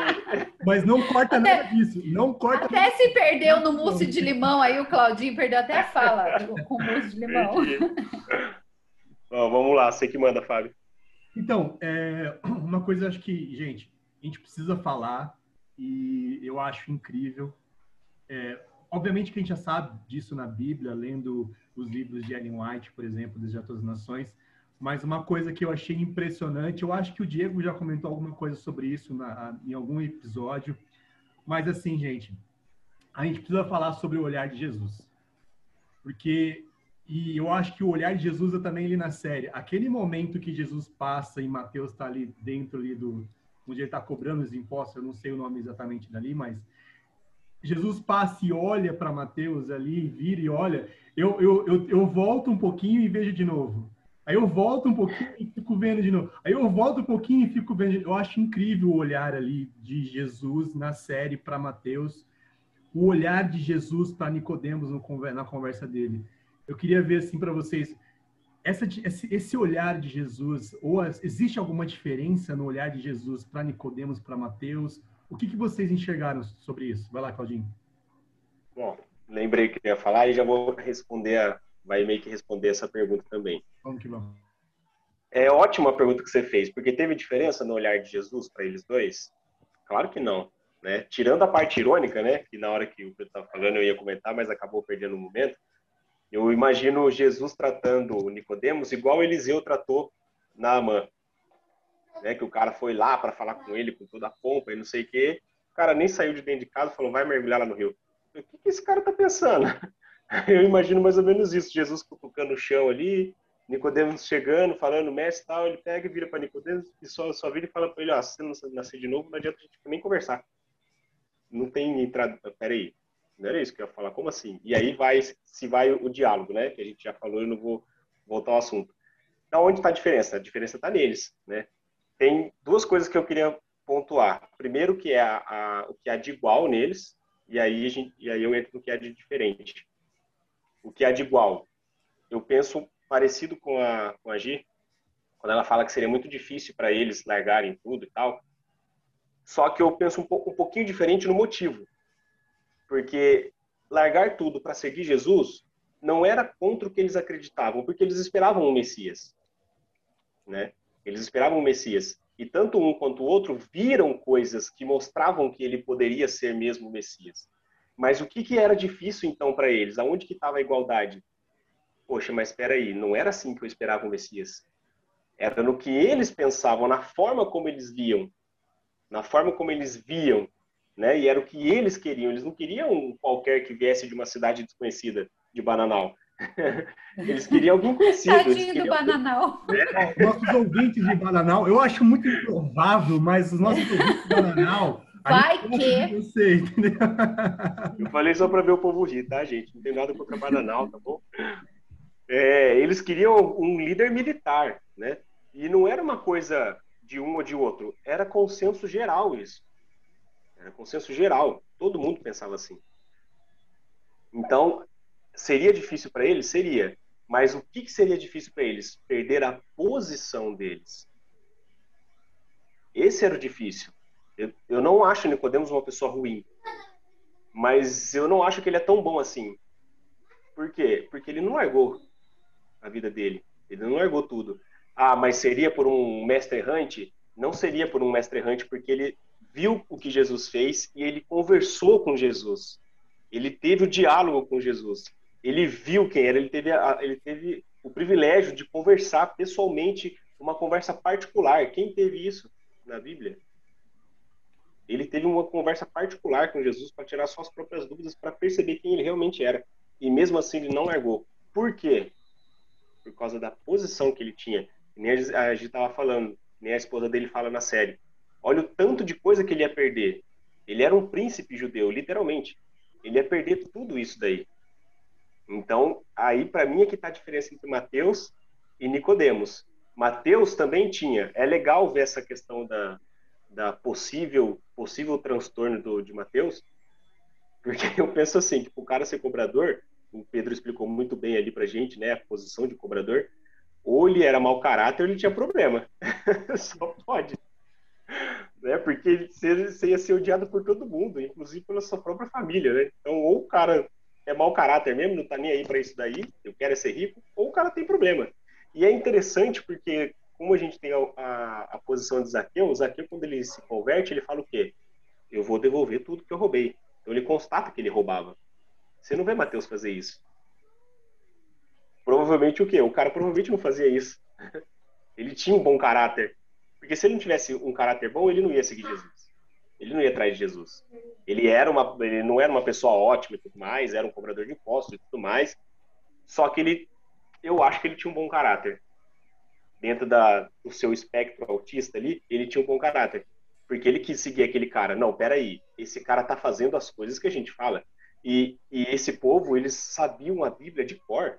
Eles sabiam a, a, o Velho Testamento de cor. É impressionante isso. A gente, se a gente guardar dois versos hoje em dia, é muito, né? Os caras, os caras citavam a, a, a Torá, né? Eles citavam a Bíblia de cor. Então, eles estavam vendo o que eles liam, o que eles falavam, o que eles ouviam, acontecendo ali na frente. E para mim, a grande diferença está nisso daí. Então, o que acontece com Nicodemos vamos ponderar. Pô, esse cara parece realmente ser o mestre. Ele realmente parece ser o Messias, aliás. Mas se eu for seguir esse mestre, eu vou ter que abrir mão de tudo que eu fiz, tudo que eu construí até hoje. Ah, não sei. Vou pensar. Mateus faz, a mesmo, faz o mesmo ponderamento. O que, que ele tem a perder? Ele já não tem mais nada a perder. Então, eu vou seguir esse mestre aí. Ele me chamou, ele quer que eu faça parte, então eu vou. Para mim, essa é a grande diferença. Pedro. Ô, Claudinho, peraí. Mas assim, a série retrata Jesus falando para Nicodemos: vem me seguir. Mas a Bíblia ela não traz isso. E assim, o, o, que, o que a gente percebe quando a gente estuda lá o desejado de todas as nações é que mesmo Nicodemos não tendo abandonado a sua, isso eu falei agora há pouco, ele ter abandonado a sua posição, ele continuou sendo peça importantíssima para o ministério de Cristo, porque ele foi alguém que impediu por diversas vezes os planos daquele grupinho que queria acabar com Cristo. Ele foi alguém que fez isso. E depois da morte de Cristo, porque Ellen White fala, né, que quando ele vê Jesus sendo pendurado na cruz, é aí que cai aquela ficha da história da serpente, do Moisés. Ele fala assim: "Ah, então pronto, a salvação está vindo desse homem". Aí ele vai, ele começa a usar, inclusive o desejado fala que ele morreu pobre de obra, de, de, de bens materiais, porque ele os, empregou os seus bens materiais no ministério, no ministério de Cristo. Então, assim, a, a, série, a série mostra como Jesus, tendo chamado ele, ele optado por não seguir. Então, assim, na série, Jesus, é, Jesus convida Nicodemos, ele não vai, mas ele coloca um saco de dinheiro ali. E aí, agora veio na minha mente assim, onde está o teu tesouro, ali estará o seu coração. Então, veja bem, ocupando aquela posição que Nicodemos ocupava, ele foi mais útil foi mais útil do que se ele tivesse simplesmente largado tudo, todos os bens dele, largado para trás, para a esposa, para a família, e tivesse se, se, tornado ali um peregrino, um nômade junto com Jesus. E até por isso Jesus manifesta compreensão, assim, né? Ele manifesta compreensão. Eu, eu entendo. Acho que essa é a parte mais interessante, assim, a compreensão de Jesus ante a decisão de Nicodemos porque ela significa assim, ele te conhece de uma forma tão pessoal que ele sabe cada nuance das suas decisões, ele sabe cada cada pormenor da tua vida, entendeu? E assim, no fim, no, no fim do dia o que pesa é, é a, a, aceitação do seu coração. Ainda que a aceitação do seu coração não indique que você vai largar tudo para seguir uma vida nômade, entendeu? Mas é, ele, ele, ele consegue só com aquele olhar penetrar na, no teu íntimo e, e, saber o que você pensa, e saber o que você quer, o que você deseja para a vida e compreender, entendeu? Acho que essa é a grande palavra que resume a postura de Jesus com a decisão de Nicodemos. E, e tem um outro detalhe também que eu acho que vale a pena a gente refletir, é, porque o Claudinho colocou é, que Jesus teve os uh, Nicodemos teve um momento dele ali com Jesus, né? E ele rejeitou. Só que se você for ponderar, todos os, os discípulos tiveram três anos com Jesus. E o que, que eles fizeram quando Jesus morreu? Todos eles rejeitaram. O único que ficou foi João.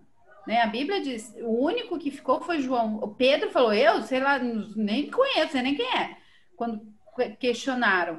E eles tiveram três anos com Jesus. demais, né? O Pedro, assim, os Pedros são sempre primeiro a fugir das coisas, né? Então... É, os Pedros é, são, são, são assim, impetuosos. É, é, difícil carregar o peso da igreja nas costas, né? Porque eu edificarei a minha, a minha igreja. É difícil ter esse peso nas costas, por isso que a gente às vezes resolve não combater alguns combates. Deixa eu só pontuar uma coisinha rapidinho, assim, é, muito bem dito o que vocês falaram, de, talvez tenha um barulho de de cachorro no fundo, vocês perdoam aí quem está ouvindo a gente. Eu estou tentando aqui, mas o cachorro do vizinho está difícil. Mas vamos lá. É... Concordo plenamente com isso que vocês falaram. Pedro, realmente, ele não teve chamado, não estou dizendo em relação a chamado, né? Estava querendo dizer em relação ao encontro. O encontro que eles tiveram com Jesus. Porque qual é o ímpeto de, de, da pessoa quando ela tem um encontro com Jesus? É de seguir. Ela, deixa eu, deixa eu ir atrás de você. Ou eu vou vender tudo que eu tenho, que nem Zaqueu falou, né? vou devolver para todo mundo. É, esse era o ímpeto das pessoas. Mas eu acredito também que se ele tivesse falado isso, Jesus teria falado para ele: não, não, não, vai, não precisa me seguir, não. Onde você está, você vai ser mais útil. Porque realmente ele foi muito útil. Entendeu? Por isso que eu disse que eu não acho que ele é uma pessoa ruim, que eu acho que ele é uma pessoa, não grata. Nada disso. Só que também eu acho que ele poder, ele falhou ali, entendeu? Nesse momento de encontro com Deus, do encontro com Jesus. Ele, ele não demonstra isso de, do, do tipo, poxa, você realmente é o mestre, você é o Messias, o que, que eu faço para ser salvo, sabe? Alguma coisa do gênero assim. É, eu, eu não li hoje o, capítulo desejado, mas eu li esse capítulo de Nicodemos também. E foi o que eu senti. Ela mostrando exatamente esse lado humano dele, do, da pomba que ele não quis largar, que ele, que ele não quis deixar, do momento em que ele foi conversar com Jesus. Ele se colocou numa posição assim de eu sou mestre, né? E estou vindo aqui falar com você. Então sou eu que estou fazendo uma bondade, não você, sabe? Tem uma, uns detalhes assim, acho que é até na, na página 100 alguma coisa lá. É, então é isso que eu quis dizer, tá? Eu acredito sim que ele é uma pessoa que foi extremamente importante e acredito até que talvez esteja, vai estar no céu sim, né? A não sei que tem alguma coisa escondida que não nos foi dito, não foi mostrado na Bíblia, mas eu acredito que ele faz ah, parte. Ah, eu creio que estará. Olha o que diz aqui o texto. Ele fala assim, ó tornou-se pobre de bens deste mundo, então, mas exatamente. nunca vacilou na fé que teve seu começo naquela conversa noturna com Jesus. Então ele nunca vacilou na fé. Então, é exatamente isso. Eu acredito que ele vai estar no céu. Gente. Entendeu? Eu só não vi esse ímpeto, mas falei. Seguinte, é, Deixa eu só destacar uma frasezinha do Nicodemos na série. Vai lá, vai que lá. eu até anotei aqui. Eu falei, gente, é muito. No finalzinho da conversa dele com Jesus, quando Jesus o chama para seguir, ele fala assim: Senhor, senhor quer, o senhor quer que eu desista de quem eu sou?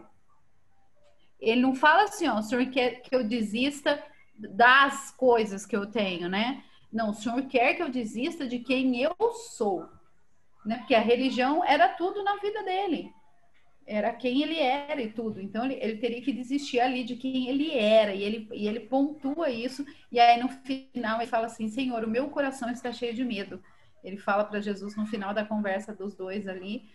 Que imagina só, gente, um homem na altura da vida dele, é, é exatamente, eu não lembro se na conversa foi ele ou Jesus que colocou isso, é, que falou assim: é um homem idoso, é, beirando aposentadoria, alguma coisa assim, rejeitar tudo. É, e aí rejeitar tudo e viver como um nômade, é, é, ele coloca isso, né? Jesus fala assim, é, eu, te, eu, te, entendo. E Jesus olha para ele e fala, eu te entendo, eu te compreendo. Eu, é, essa frase, essa frase de Jesus, eu te entendo, eu acho que, só fazendo um, um gancho aí para para a religião dos nossos dias, é, eu não sei se vocês fazem esse tipo de analogia por aqui, mas é, pegando aí esse eu te entendo, eu acho que nós cristãos de hoje precisaríamos usar mais essa visão do eu te entendo de Jesus. Porque assim, ó, vem Nicodemos, mas se você não puder, eu entendo. E a gente não tem, como cristãos, como igreja, essa esse ponto do eu te entendo. Entende? É assim, ah, não, não, não quer guardar o sábado, não quer largar o emprego? Fraco. Ah, pecou? Pecador, fraco, é, apóstata. E, entende? A gente rotula muitas pessoas e não existe um eu te entendo, como ele colocou ali na série, e como eu vejo ele no evangelho, né? Porque o Diego, acho que foi o Diego, né, que colocou que, que Deus nos conhece muito.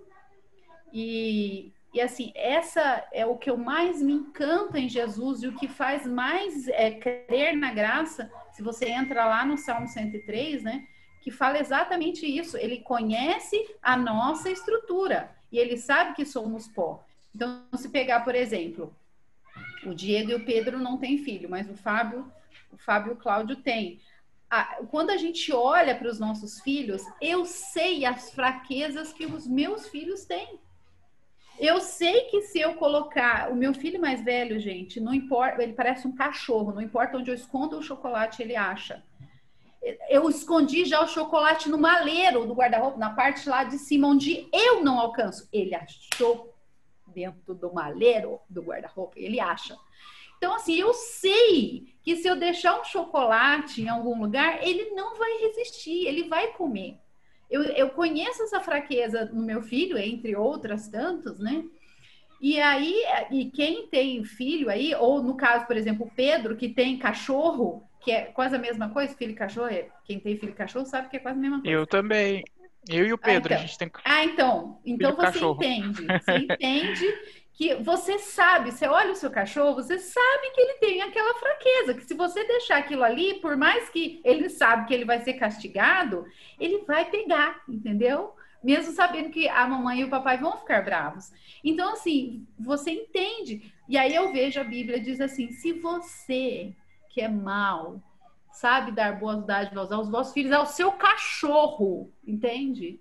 Quanto mais eu, que sou o Pai Celeste, então cai no que o Diego falou e entra nessa frase daí do eu entendo, que se a gente consegue olhar para os nossos filhos, para os nossos pets dessa forma, do eu entendo, cachorrinho, eu entendo, filhinho.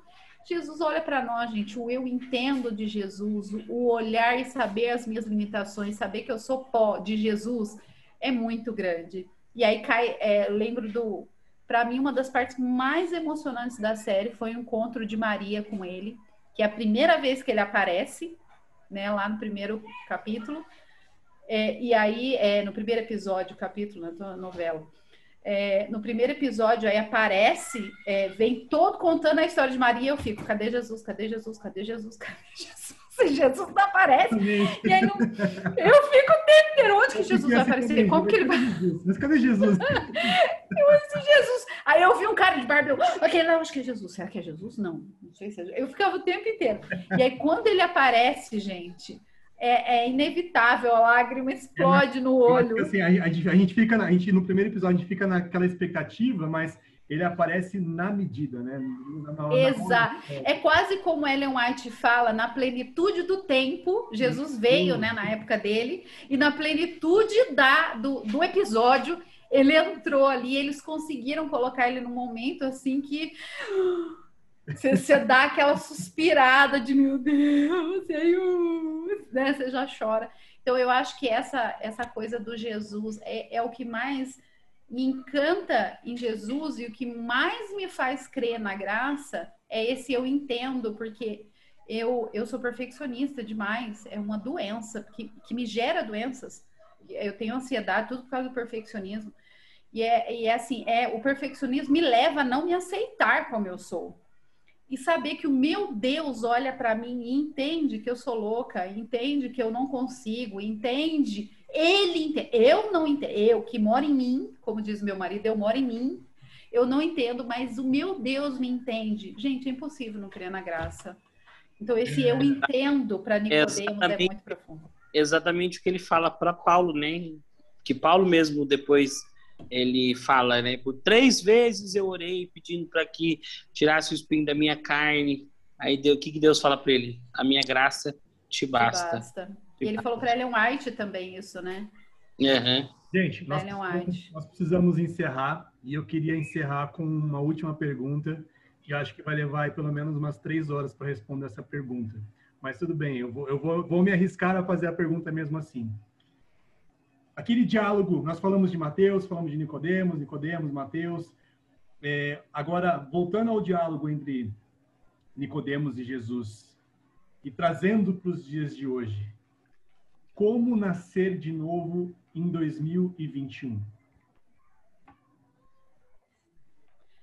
É, eu, a gente eu... vai nossa convidada a responder hoje, porque ela está aí com a resposta. Não sei se é a resposta correta, mas alguma coisa eu tenho para comentar. É, se você pegar assim, é, quando Jesus fala, até foi a hora que o meu marido começou a comentar ali, não, porque é, ele fez a semana agora, né, a semana de mordomia, ele fez, se vocês tiverem um tempo, assistam, porque é só fazendo um adendo, o Júnior é um grande pregador, e, eu, e é sempre Sim. é muito profundo, né, em tudo que ele fala, e aí ele fez essa pregação, e esse gancho do sermão dele, que ele foi colocando, da conversa que ele pegou ali, do pedacinho que eu estava assistindo, ele assistiu junto, quando ele fala assim, é, que Jesus pega ali e ele fala, deixa eu pegar aqui a Bíblia para eu ver o pedacinho do texto, que ele fala, é, não pode, quem não nascer de novo não pode ver o reino de Deus, né? E aí Jesus fala que não nascer da água não pode entrar no reino de Deus, porque o que é nascido da carne é carne, o que é nascido do espírito é espírito. Então, assim, e aí Nicodemos coloca para ele, fala assim, mas você, Senhor, é, tem que nascer de novo, é a carne o espírito. Depois Nicodemos fala assim, ah, o Senhor vai nos libertar de Roma.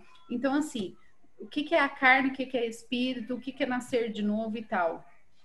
É, o que, que é a carne? Biblicamente, a gente fala carne, a gente já imagina o pecado, né? Que a carne é, são as questões é, pecaminosas e tal.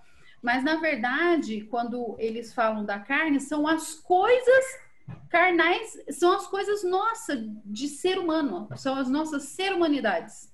A, a carne, são as nossas ser humanidades. E aí, o que Jesus, eu acho que ele coloca ali para Nicodemos é falar que você não vai mais ser essa pessoa que está preocupado com a ser humanidades. Você vai ser aquela pessoa. É, você tem que nascer espiritualmente. Você não, não tá. Ele fala para ele: Eu não vi libertar você de Roma, meu amigo. Eu não, tenho, não tenho parte com Roma.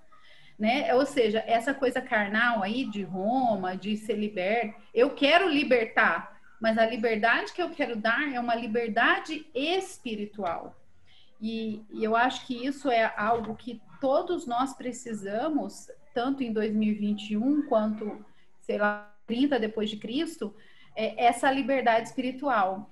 Tem, é, eu vi uma vez um pregador falando, ele falando do, do, do Nietzsche, acho que ele citando Nietzsche.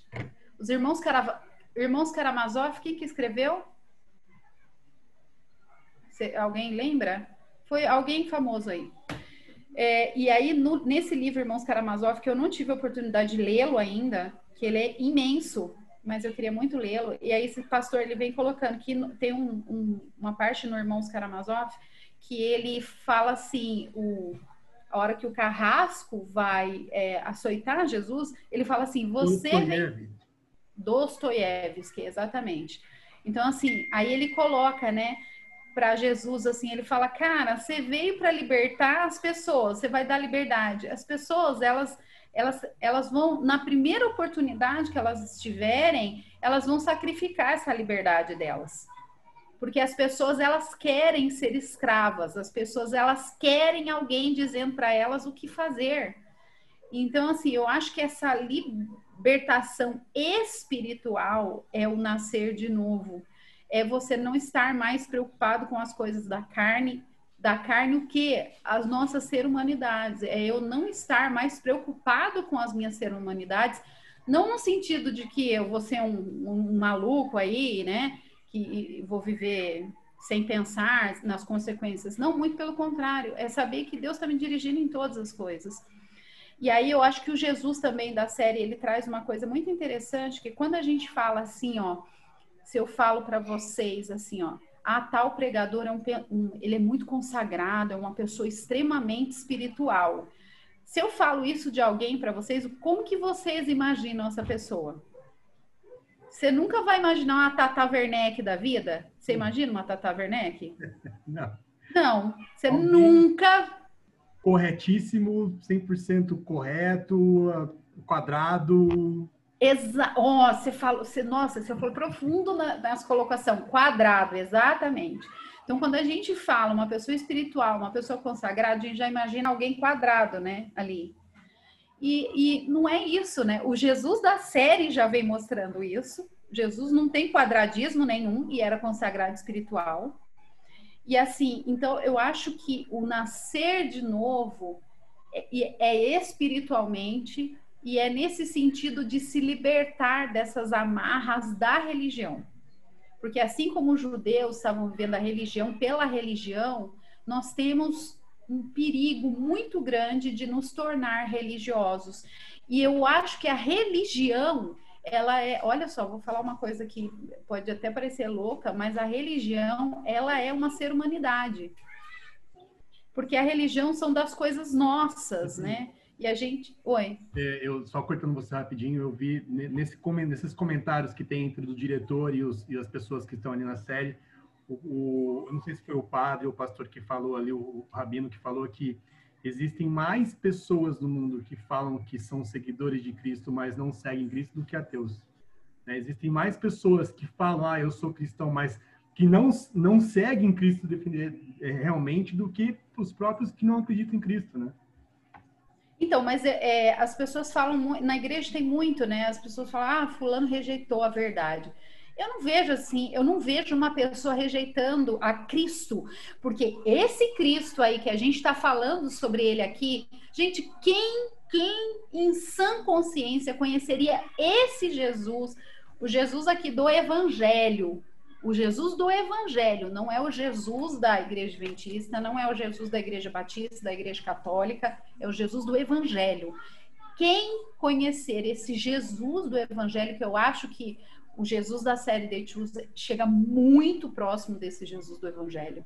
É impossível rejeitar esse Jesus. Então, quando alguém fala assim, ah, fulano rejeitou a Cristo, eu falo, não, esse fulano rejeitou a sua mensagem. Esse fulano rejeitou o seu estudo, o seu sermão, a sua igreja, mas não Jesus. Porque ele nem conheceu Jesus. Muito a bom. gente não conhece Jesus, entendeu? Então, eu acho que o nascer de novo essa essa li, e, e, assim é, essa liberda, libertação assim inclusive da sabedoria de se colocar nessa posição vulnerável de será que eu sei mesmo? Será que é, isso é a verdade? Será que eu estou seguindo a verdade? você falou no começo né? De questionar. Exato. Eu, eu, eu não sei se por é, uma insegurança ou por sabedoria eu sou uma pessoa que me questiono muito né? É, é, então, assim, sempre que eu me coloco numa posição, eu sempre me questiono, eu falo, será que eu estou certa nessa posição? Ou, ou eu estou errada? Será que eu tenho que fazer isso? Então, eu sempre fico me questionando, porque eu acho também que o questionamento é uma forma de eu me colocar aberta ao Espírito Santo. Porque nas minhas certezas, eu não estou aberta, entendeu? É, quando eu me coloco, não, essa é a minha posição, eu estou certa, é isso, eu me fechei para o Espírito Santo. É isso que é o pecado contra o Espírito Santo, né? É você falar, não, eu tô certo, é isso que eu tô fazendo e dane-se o resto. E aí sim você tá pecando contra o Espírito. Mas quando eu estou questionando, gente, essa questão do questionamento é algo, e é algo tão doloroso também, porque você se põe nessa posição de vulnerabilidade. Então eu acho que esse nascer de novo no século XXI. É, é, o que Jesus falou na, no, no Sermão da, da Montanha, né? Bem-aventurado pobres de espírito, né? Porque dos tais é o reino do céu. Bem-aventurado aqueles que não conseguem. Simplesmente assim, vocês que, que não conseguem, vocês são felizes, porque o reino do céu é de, é de vocês, pertence a vocês. Claudinho, você ia falar alguma coisa? Eu ia, mas é difícil falar depois da Jeep. Ela fala bem pra caramba. Com, eu falo muito, né? Aí Aí fica difícil, né? Como é que eu vou. Cara, que eu vou falar agora. Mas eu só queria fazer assim, ó, um jeito de questionar, que nem ela falou agora, porque é perfeito isso. Eu, uh, eu não lembro onde eu vi isso, mas se você quiser responder uma pergunta que você não sabe, faça perguntas a essa pergunta. E aí você vai chegar num caminho. Então, como assim nascer de novo? O que, que um neném sabe? O que, que um bebê sabe quando ele nasce? Ele não sabe nada. Quem que sabe? Os adultos que sabem conforme a gente vai crescendo, a gente vai aprendendo coisas, vai aprendendo a andar, vai aprendendo a falar, vai aprendendo muita, vai aprendendo a ler, escrever. Então, conforme o tempo vai passando, nós vamos aprendendo. Então, por que que Jesus chega de cara e fala isso para ele? Tem que nascer de novo. É simples. Você tem que esquecer tudo que você viu até agora. Mas espera aí, tá errado a Torá então? Não, não tá errado. Tá errado é o seu olhar. Tá errado o seu ponto de vista. O seu e de toda a nação judaica porque não ia vir um líder militar, não ia vir alguém que ia salvá-los eh, do jugo romano, ia salvar da doença que o Pedro falou, que era o pecado. Então, o que é o nascer de novo? É você, mesmo aprendendo, mesmo buscando, tendo a, a noção de que cada vez você sabe menos. É que quando eu aprendi os números, eu lembro quando eu aprendi os números na escola. Eu aprendi a contar de 1 a 10. Nossa, eu era o cara. Eu me sentia um cara, eu sei contar de 1 a 10. Eu falava para todo mundo, ah, eu sei contar. E eu contava de 1 a 10. Aí eu descobri que tinha muito mais do que isso. Aí eu aprendi a contar até 100. Não, agora eu sou zica mesmo. e aí, quando eu descobri o 100, aí eu aprendi que tinha mais. Eu aprendi até o 1000. Eu aprendi a contar até 1000. Ali eu me senti o professor de matemática. Até que eu percebi que os números eram infinitos. E aí eu vi que eu não sabia nada. Aí você entendeu? a fórmula de Bhaskara e você desistiu de tudo. Aí você desiste de viver. Aí quando vem assim, ó, é F é igual a X vezes Y, aí você desiste de viver. Aí você falou, não, matemática não é minha área, vou ser professor de educação física. Exatamente, exatamente. Eu fui ser professor de artes, não matemática. Exatamente. Essa então, lógica assim, aí não é para mim. Qual que é a ideia? A ideia é exatamente essa você, você conhece a igreja, você trazendo para a gente, né? Para o século, pro século 21, você falou, para 2021. Você conhece a igreja, você conhece Jesus. E aí você começa a estudar. Aí você começa a ler a Bíblia, começa a ler livros de profecia. Você começa a aprender cada vez mais. Certo? Só que a nossa noção tem que ser a de que quanto mais eu vejo, quanto mais eu aprendo, eu tenho que perceber o quão pequeno eu sou. E o quão pífio é a minha sabedoria e o meu conhecimento. Só sei porque que nada sei. O grande sei. problema dos fariseus, exatamente, só sei que nada sei. Porque o grande problema dos fariseus foi esse. Os caras sabiam falar a Torá de cor, mas eles estavam tão preocupados em decorar a letra que esqueciam o que a letra estava dizendo. Esse é o grande problema. Então, como nascer de novo hoje? É isso, nascer de novo, principalmente para gente que é da igreja, principalmente para aquele que se diz cristão. Porque o, meu maior medo é exatamente de ser como os fariseus, de fazer o que eles fizeram, que estava com Jesus na frente deles ali, e os caras simplesmente viraram as costas. Não, até parece que um cara que veio do nada vai saber mais que eu. Quem sou eu para falar uma coisa dessa? Então, o que é o nascer de novo para mim? É exatamente você entender que, ah, então eu não vou mais estudar a Bíblia porque eu tenho que saber nada. Não é isso que eu estou dizendo. É eu entender que eu devo buscar constantemente Jesus, constantemente a Bíblia, constantemente, tanto que a comunhão é diária. Mas eu tenho que sempre entender que o meu conhecimento não chega aos pés daquele que é infinito, daquele que me criou. Nunca uma criatura vai ser demais do que o Criador. E nunca uma criatura pode ser maior do que outra criatura, porque os dois são criados.